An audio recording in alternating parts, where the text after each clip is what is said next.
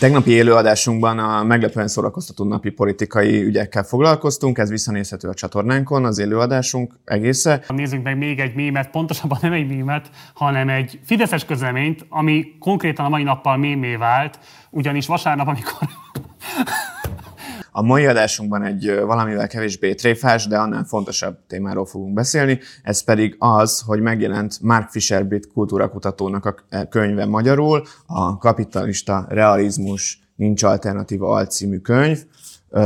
Erről a kötetről fogunk beszélgetni a két fordítójával. Itt is van már velünk Zemlényi Kovács Barnabás, aki modern képzőművészetekkel, illetve kritikai elméletekkel foglalkozik, egyébként kurátorként dolgozik, valamint művészeti író, jelenleg az Amsterdami Freie Egyetem mesterképzésén tanul, és a másik vendégünk Tilman Ármin, az ELTE filozófia mesterképzésének hallgatója, aki politikai filozófiával és kritikai elméletekkel foglalkozik. Sziasztok, örülök, hogy elfogadhatok a meghívásunkat. Barnabás, hozzád fordulok először. Kérlek, mondd el azoknak a nézőinknek, akik még nem találkozhattak már Fischer nevével, hogy tulajdonképpen kicsoda ő, és miért fontos az ő személye. Szervusztok, köszöntöm a nézőket. Mark Fisher egy nagyhatású brit író, teoretikus, egyetemi tanár volt, sokak szerint generációjának legjobb zenekritikusa és kritikai kultúrakutatója, de ő szerintem mindenek előtt bloggerként határozta volna meg magát. A blog volt ugyanis az a médium, kommunikációs forma, ahol az egyre neoliberálisabbá váló egyetemi világgal és akadémiai folyóiratokkal szemben sokkal közvetlenebbül, személyesebben és direktebben tudta megosztani a gondolatait. Fischer ezzel egyébként nem volt egyedül, sok hasonszörű teoretikus a 2000-es években a blogkultúrában találta meg azt a relatíve autonóm, underground, hálózatosan szerveződő és kötetlen teret, ahol a bürokratikus, intézményes formáktól függetlenül lehetett elméleti munkákat megosztani és megvitatni. Fischer szinte minden írása a blogján született, még a könyve is, beleértve a kapitalista realizmust, blogbejegyzések szerkesztett változatainak tekinthetők. Fischer tehát a, a 2000-es években napközben egy kenti továbbképző főiskolán dolgozott, és tanított 17-18 éveseket, este pedig átvedlett Képánká, ez volt a blog neve, és ott írta kifejezetten a, a blog számára írt bejegyzéseit, és vitatta meg a komment szekcióban a népes olvasótáborával. Fischer szinte minden írásában ugyanaz az alaptéma, nevezetesen, hogy ö, hogyan határozza meg ö, a, a neoliberalizmus, a fennálló gazdasági társadalmi rend, ö, a, a társadalmunk képzelet kapacitását. Egyrészt a politikában, másrészt a kultúrában virtuóz módon mutatja meg, miként olvasható a könnyűzenei albumok, populáris vagy művészfilmek, regények, vagy ki, éppen képzőművészeti alkotások a fennálló rendszer kritikájaként vagy termékeként. Másfelől társadalmi és politikai jelenségeket elemez, aminek a szemléltetéséhez rendszeresen nyúl a legkülönbözőbb filozófiai és kulturális referenciákhoz az a sajátos Fischeri nyelv, amiből a kapitalista realizmus népszerűsége is fakad, azt hiszem egyrészt uh, ered Fischer pedagógus, másrészt blogger hátteréből. Fischer kidolgozott egy olyan nyelvet, ami egyfelől uh, elvárásokat támaszt az olvasóval szemben, ugyanakkor egy sallangmentes, lényegre törő, uh, mindenki számára ismert hétköznap, illetve a populáris életből, populáris kultúrából vett példákon keresztül egy széles olvasóközönséget tud megszólítani. A kapitalista realizmus is alapvetően ez az utóbbi vonalhoz tartozik, tehát ami társadalmi és politikai jelenségeket olvas kulturális példákon keresztül, amiről azt gondoljuk, hogy egyedi elméleti érdemein túl egy ideális bevezetőkönyv, egy belépési pont lehet a kortárs baloldali kritikai diskurzusba, és meghozhatja a kedvet más szerzőkethöz is, Dölőztől, Jamesonon át, David Harveyig. Mit ért Fischer alapvetően a kapitalista realizmus alatt? Mert ugye ez elég bonyolult hangzik ez a cím, amiközben egyébként nem, nem nem, nem írja le magát a könyvet, ami meg viszonylag tényleg könnyen folyasztható, ahogy el is mondtad, de tulajdonképpen akkor mi ez a kapitalista realizmus? Erre a legpregnánsabban azzal a szlogennel lehet válaszolni, hogy könnyebb elképzelni a világ végét, mint a kapitalizmus végét. Bár Fischernek köszönhetően került be ez a köztudatba, és ezért gyakran hozzá is kötik, az idézet ugyanakkor nem tőle, hanem egyik állandó hivatkozási pontjától, a brilliáns esztétától és filozófustól, Frederick Jamesontól származik. Míg Jamesonnál ez egy mellékes félmondat, Fisher egy életműnyi anyagban fejtette ki az ebben a szlogenben megragadott kollektív tudat kimerülés, képzeletdeficit és jövőtlenség okait és következményeit. Vagyis azt az önbeteljesítő jóslatot, hogy a kapitalizmus az egyetlen élhető társadalmi politikai rendszer, amiből még képzelet szintjén sem tudunk kilépni. A kapitalista realizmus ezzel együtt azt is jelenti, hogy a neoliberalizmus már nem egy lehetséges társadalmi-gazdasági rendszerként és ideológiaként jelenik meg, hanem az ideológia vegytiszta formájában. Már úgy tekintünk rá, mint a társadalom és a gazdaság szükségszerű és természetes formájára, ami nem egy megváltoztatható állapot, hanem egy készen kapott tény. Kapitalista realizmus épp ezért kicsi megtévesztő is lehet, hiszen úgy hangzik, mint egy hit vagy egy eszme, azonban éppen minden hit és meggyőződés módszeres leépítésén alapul. Egy olyan cinikus és depresszív világképet generalizál, ami a jelenlegi státuszkót, a már fennálló világrendet tartja reálisnak, reálisnak, ami történetesen maga a neoliberalizmus. Fischer úgy írja, hogy a kapitalista realizmus a depressziós realizmusa, aki minden reményt, minden konstruktív képzetet veszélyes illúziónak bélyegez. Valójában nem arról van szó, hogy az emberek azt hinnék, hogy ez minden világok legjobbika, épp ellenkezőleg.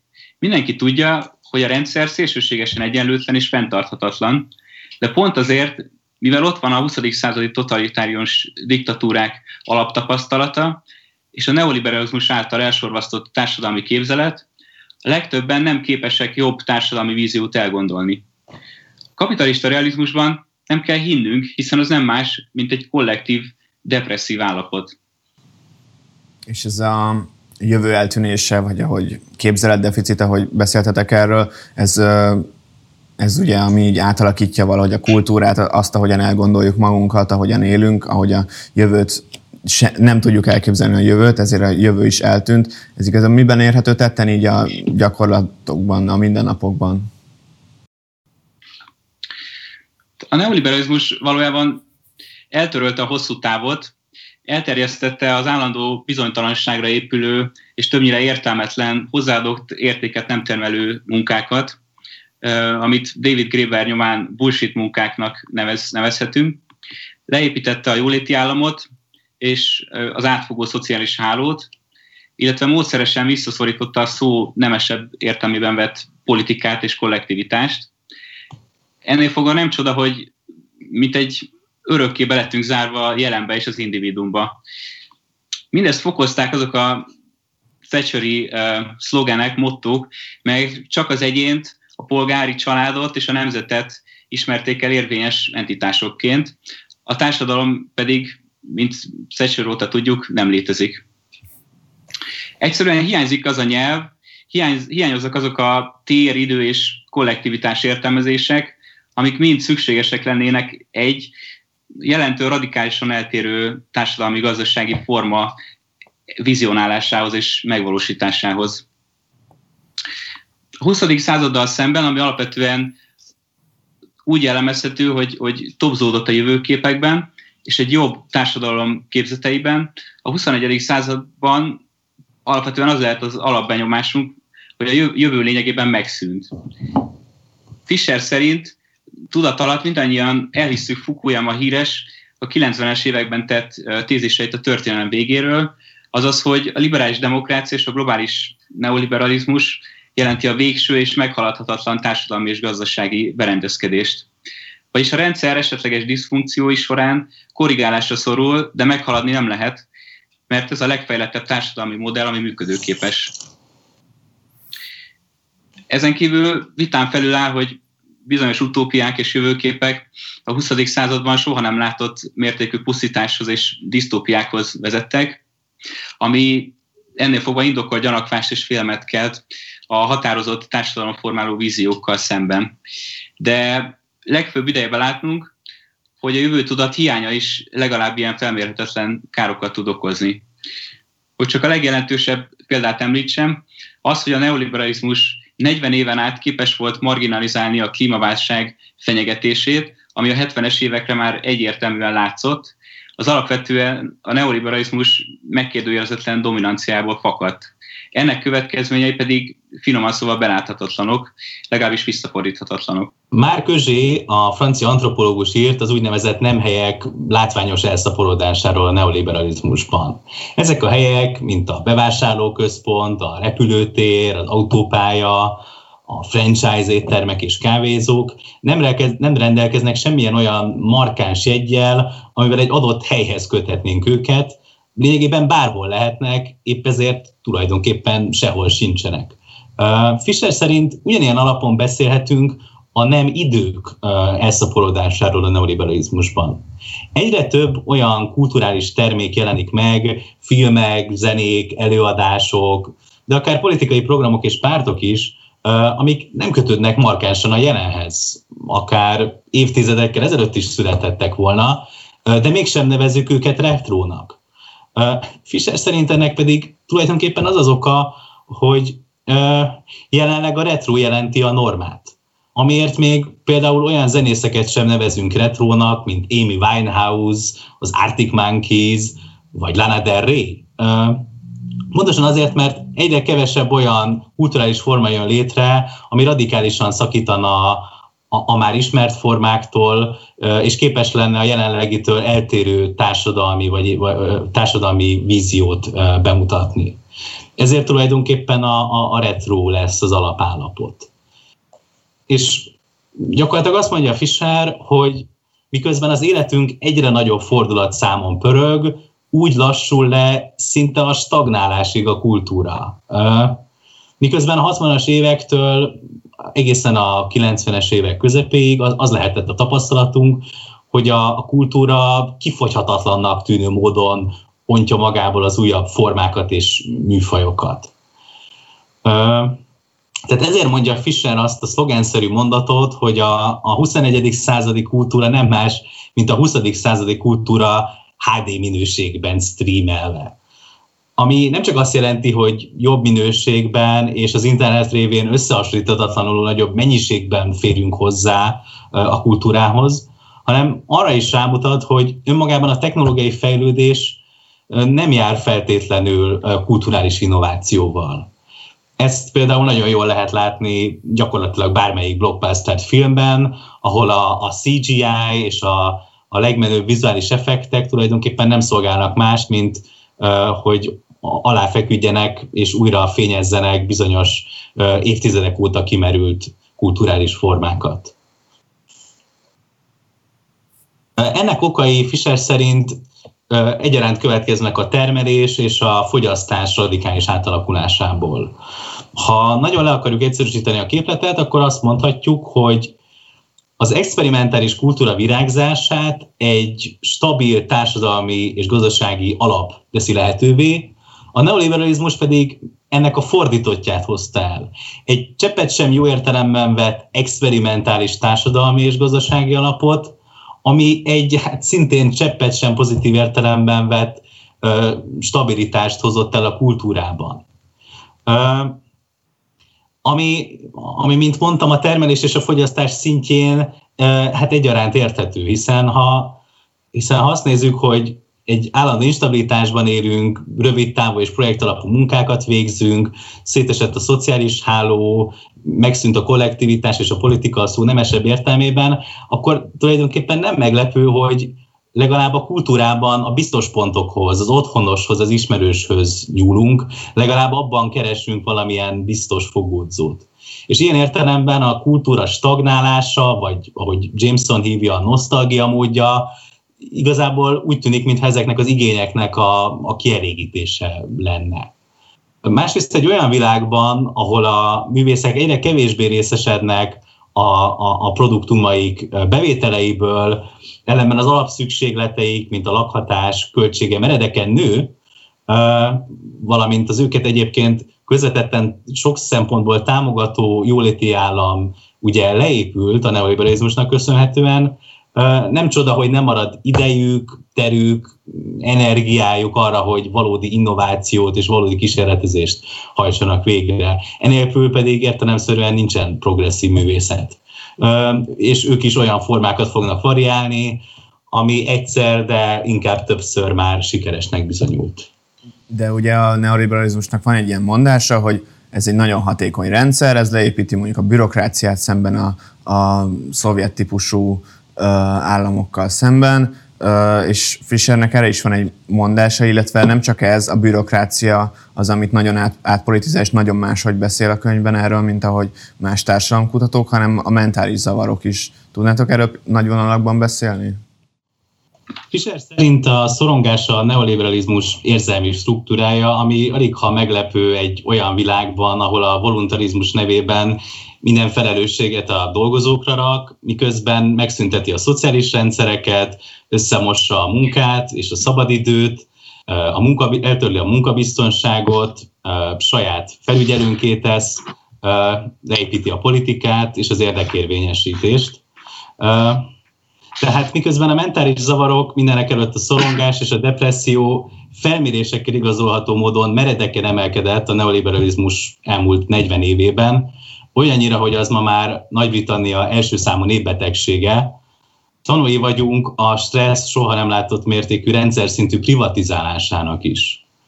A rendszer a mentális zavarok társadalmi eredetének még a lehetőségét is tagadja, alapvetően egyéni biokémiai rendellenességként patologizálva azokat.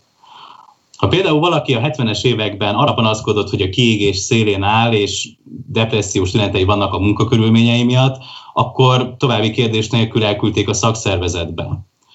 Hogyha ma valaki ugyanilyen tünetekkel jelentkezik, akkor pont ilyen természetességgel küldik el a pszichiáterhez. Fischer szerint épp ezért vissza kell térnünk a 60-as és 70-es évek úgynevezett antipszichiátriai mozgalmaihoz, amely a szélsőséges mentális állapotok kapcsán, mint a skizofrénia kimutatta, hogy az legalább annyira politikai, mint tudományos kategória. De míg az antipszichiátriai mozgalom alapvetően a szélsőséges esetekre koncentrált, a mi feladatunk az, hogy képesek legyünk átpolitizálni az ennél sokkal hétköznapi mentális zavarokat is, amiben hát pont az a legriasztóbb bennük, hogy végtelenül elterjedtek. A neoliberalizmusban azonban nem csak gombamód terjednek a mentális betegségek, de új formákat is öltenek. Egyre elterjedtebb az, amit Fischer depresszív hedonizmusnak nevez. A depresszív hedonizmus az egy olyan világnak a depressziója, ahol elsősorban az internetnek, az okostelefonnak és a közösségi médiáknak köszönhetően a szórakozás és az élvezet egy bizonyos formája tulajdonképpen korlátlanul és bármikor hozzáférhető. Visser szerint azonban éppen az élvezet folyamatos és erőfeszítésmentes elérhetősége, és ezzel együtt az unalomra való képtelenség oka a depressziónak. Azt a fajta élvezetet, amit ezek által a technológiák által kapunk, Fischer következetesen alacsony szintű stimulációnak hívja. Azaz valami, ami egy függőségből fakadó szükségletet elégít ki, csak épp annyira, hogy még többre vágyjunk. Az élvezet, amit a, ez a fajta stimuláció okoz, az törvényszerűen pontszerű, és, az, és, ami, és amint megszűnik a forrása, azzal meg is szűnik. És ugye a probléma az, hogy nem épít föl egyfajta involváltságot, nem, nem ad át egy közösségi élményt, nem épít önbizalmat, és tulajdonképpen minden egyes ilyen álkontaktus egyre, egyre magányosabbá és egyre elidegenedettebbé tesz. Ami elől tulajdonképpen nincs hova máshova menekülni, mint ismét az internetbe, ami egy, egyfajta ördögi kört hoz létre.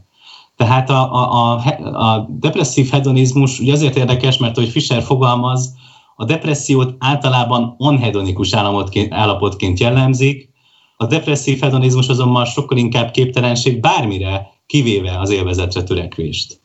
A fiatalok érzik, hogy valami hiányzik, de fel sem merül bennük, hogy ez a titokzatos hiányzó élvezet csak az örömelven túl érhető el.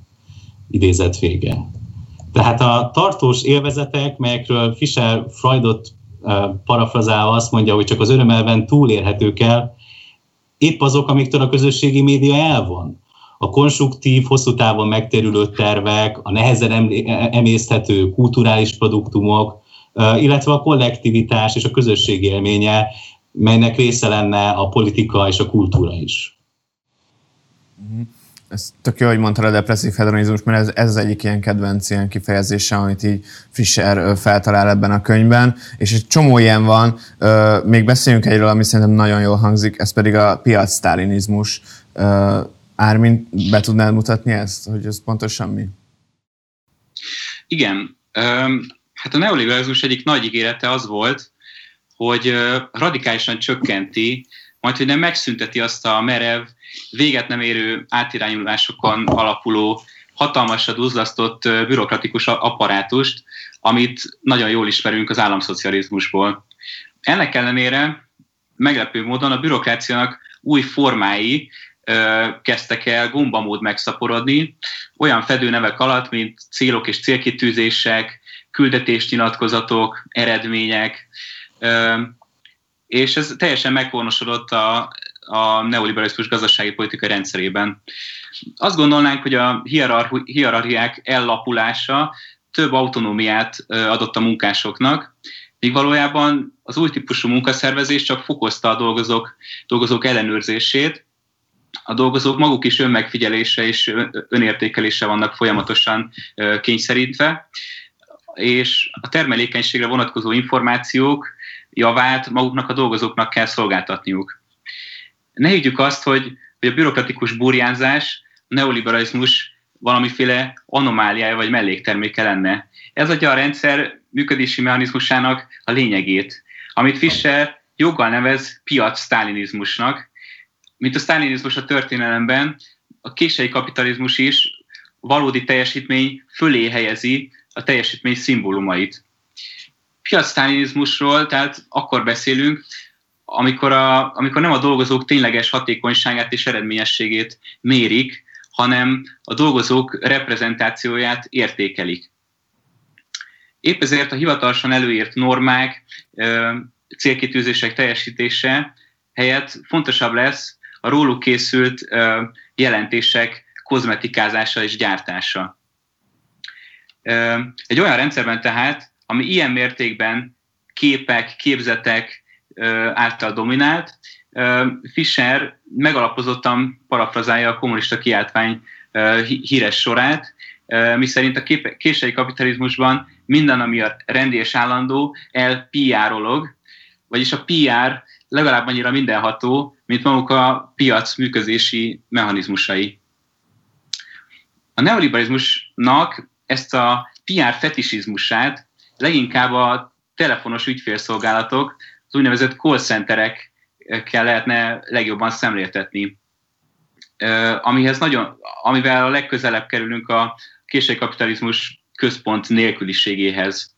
A call center valójában a kapitalizmus politikai valósága, annak politikai fenomenológiája. Unalom és frusztráció, erőltetetten vidám, szórakoztató zenével és PR szólamokkal, egyre fokozódó fogyasztói düh, amit a fogyasztói érez a szolgáltatóval szemben, és aminek valójában a kárvalotja maga is a rendszer áldozata, az alulfizetett és alulinformált ügyintéző. Kafka kastélyának főszereplője, K, a bürokrácia véget nem érő labirintusaiban tett bolyongásainak leírása a lehető legpontosabban érzékelteti a késői kapitalizmus esztelen univerz, univerzumát részlet, egy részletet felolvasok. A kastélyal nincs szabályos telefonösszeköttetés, nincs központ, amely a mi hívásainkat továbbítaná. Ha innét fölhívnak valakit a kastélyban, odafönt az alsó osztályok valamennyi készüléke megszólal, illetve megszólalna, ha, mint biztos tudomásom van róla, nem kapcsolnák ki majdnem mindenütt a készülékeket. Egy-egy halára fáradt hivatalnok olykor itt is, ott is szükséget érzi némi kis szórakozásnak, legkivált este vagy éjszaka, és bekapcsolja a készüléket. Ilyenkor aztán választ kapunk, de ez a válasz nem egyéb, mint tréfa. És ez nagyon is érthető. Ki vetemethet arra, hogy apró kis magánügyeivel belecsilingeljen abba a végtelenül fontos és szüntelenül száguldó iramban folyó munkába? Nem is tudom fölfogni, hogyan képzelheti valaki, még ha idegen is, hogyha például Swordinit fölhívja, valóban Swordini fog válaszolni neki. Sokkal valószínűbb, hogy valamilyen kis iktató egy egészen másik osztályról.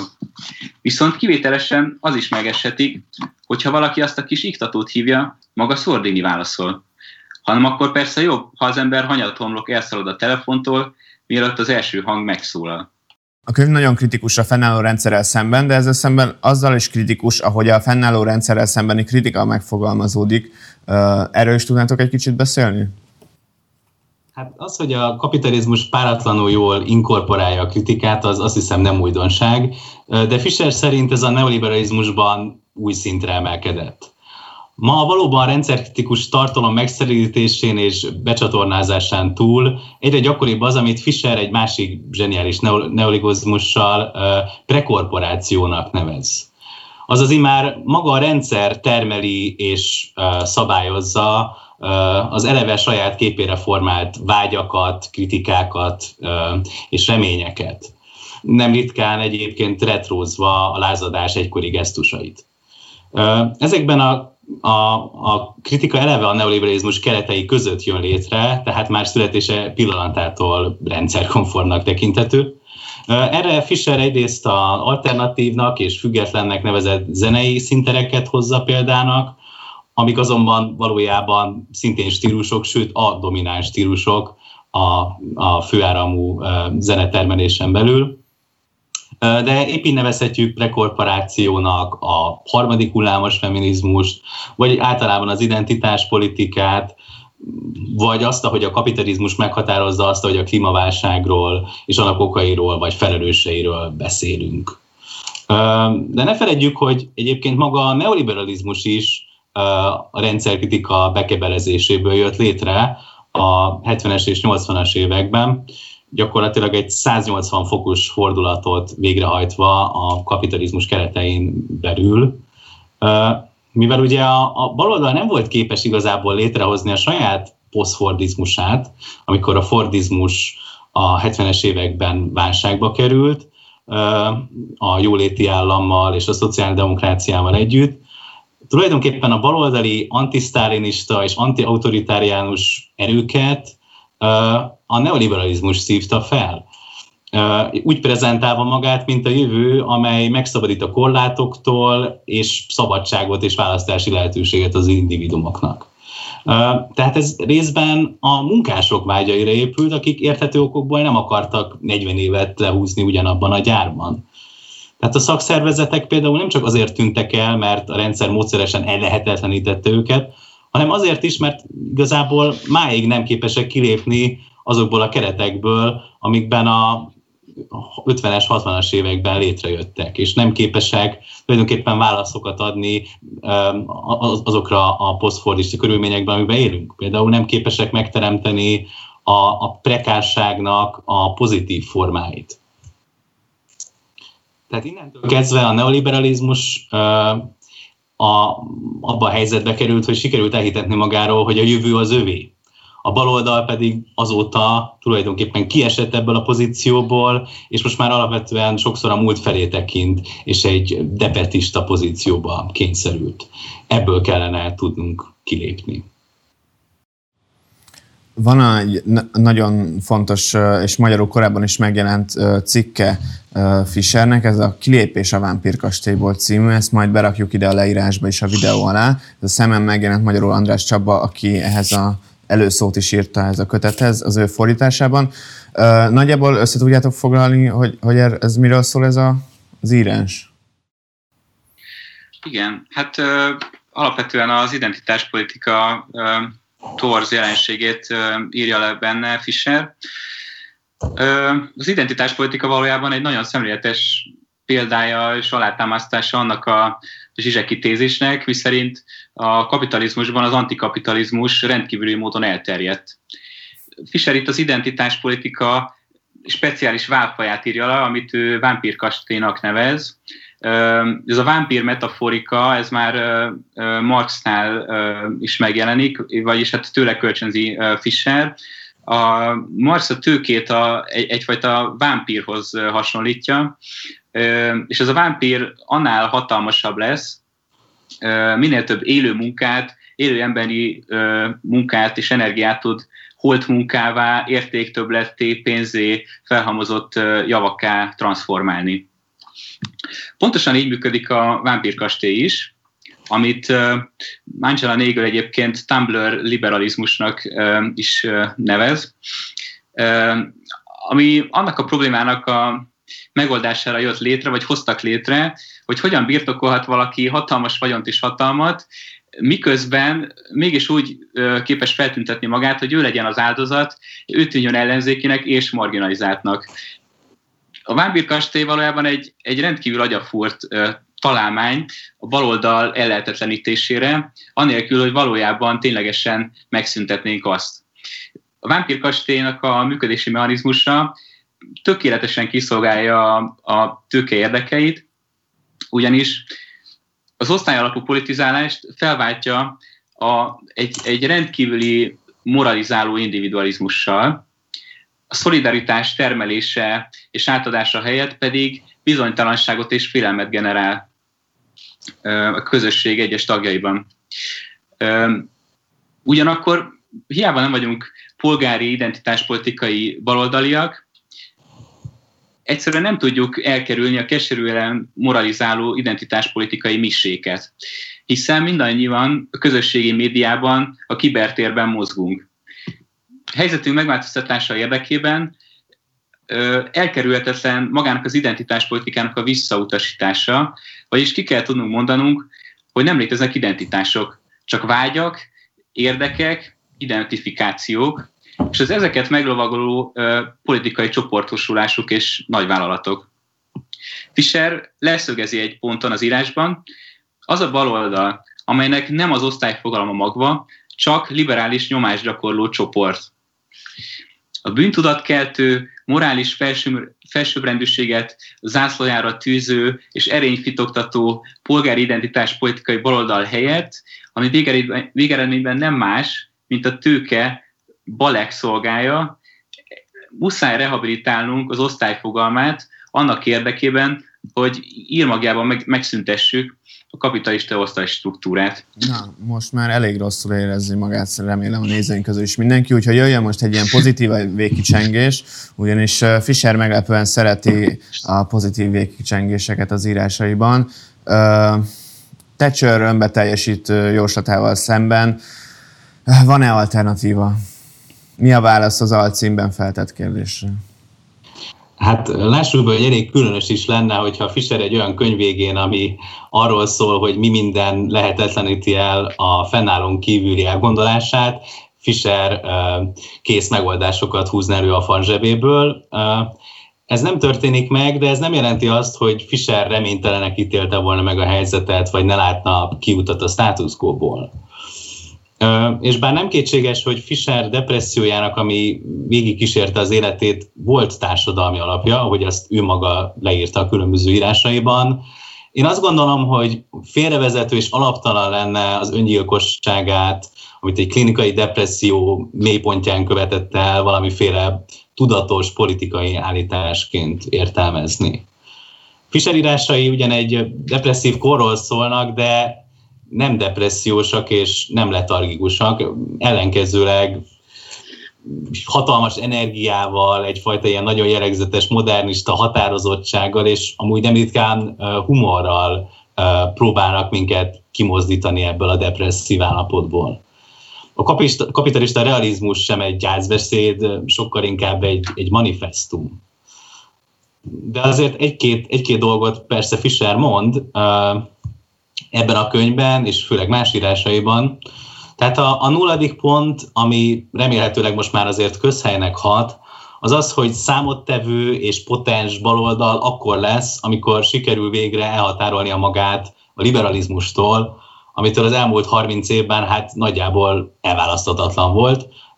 Hogy ez mennyire így van még ma is, ahhoz azt hiszem nem kell messzire mennünk csak elég csak megnézni a magyar mainstream politikai palettát, ami jelenleg a autoriter neoliberalizmustól a progresszív neoliberalizmusig terjed.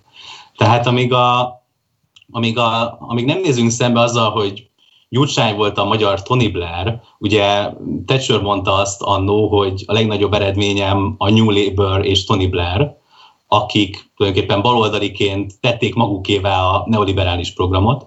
Tehát amíg nem nézünk szembe azzal, hogy Gyurcsány volt a magyar Tony Blair, nem nézünk szembe azzal, hogy miért nem autoritár neoliberalizmusként támadjuk a Fideszt, és ami ennél is fontosabb, nem egy koherens, markáns, baloldali vízió nevében tesszük ezt, addig azt gondolom, hogy nem lesz Magyarországon rendszerváltás. Tehát fel kell rúgni azt a 30 éve fennálló neoliberális konszenzust, ami a létező nemzetközi baloldal gyakorlatilag kulturális és identitáspolitikai harcokra korlátozta az elmúlt évtizedekben. Viszont ahogy Fischer újra és újra aláhúzza, nincs visszatérés a, a fordizmushoz sem, és a régi vonalas baloldali politikához. Meg kell teremtenünk a, a prekárság és a posztfordizmus baloldali verzióit, és a flexibilitás pozitív változatait.